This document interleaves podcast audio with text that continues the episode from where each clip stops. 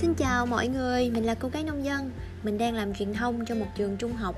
Mình thích nấu ăn, chạy bộ, viết lách và trồng cây. Kênh podcast này được tạo lập để nuôi dưỡng sở thích của mình Cũng như là quyển nhật ký âm thanh Ghi lại hành trình trải nghiệm của bản thân trong cuộc sống này. Hy vọng kênh podcast này sẽ có thể giúp ích đến mọi người.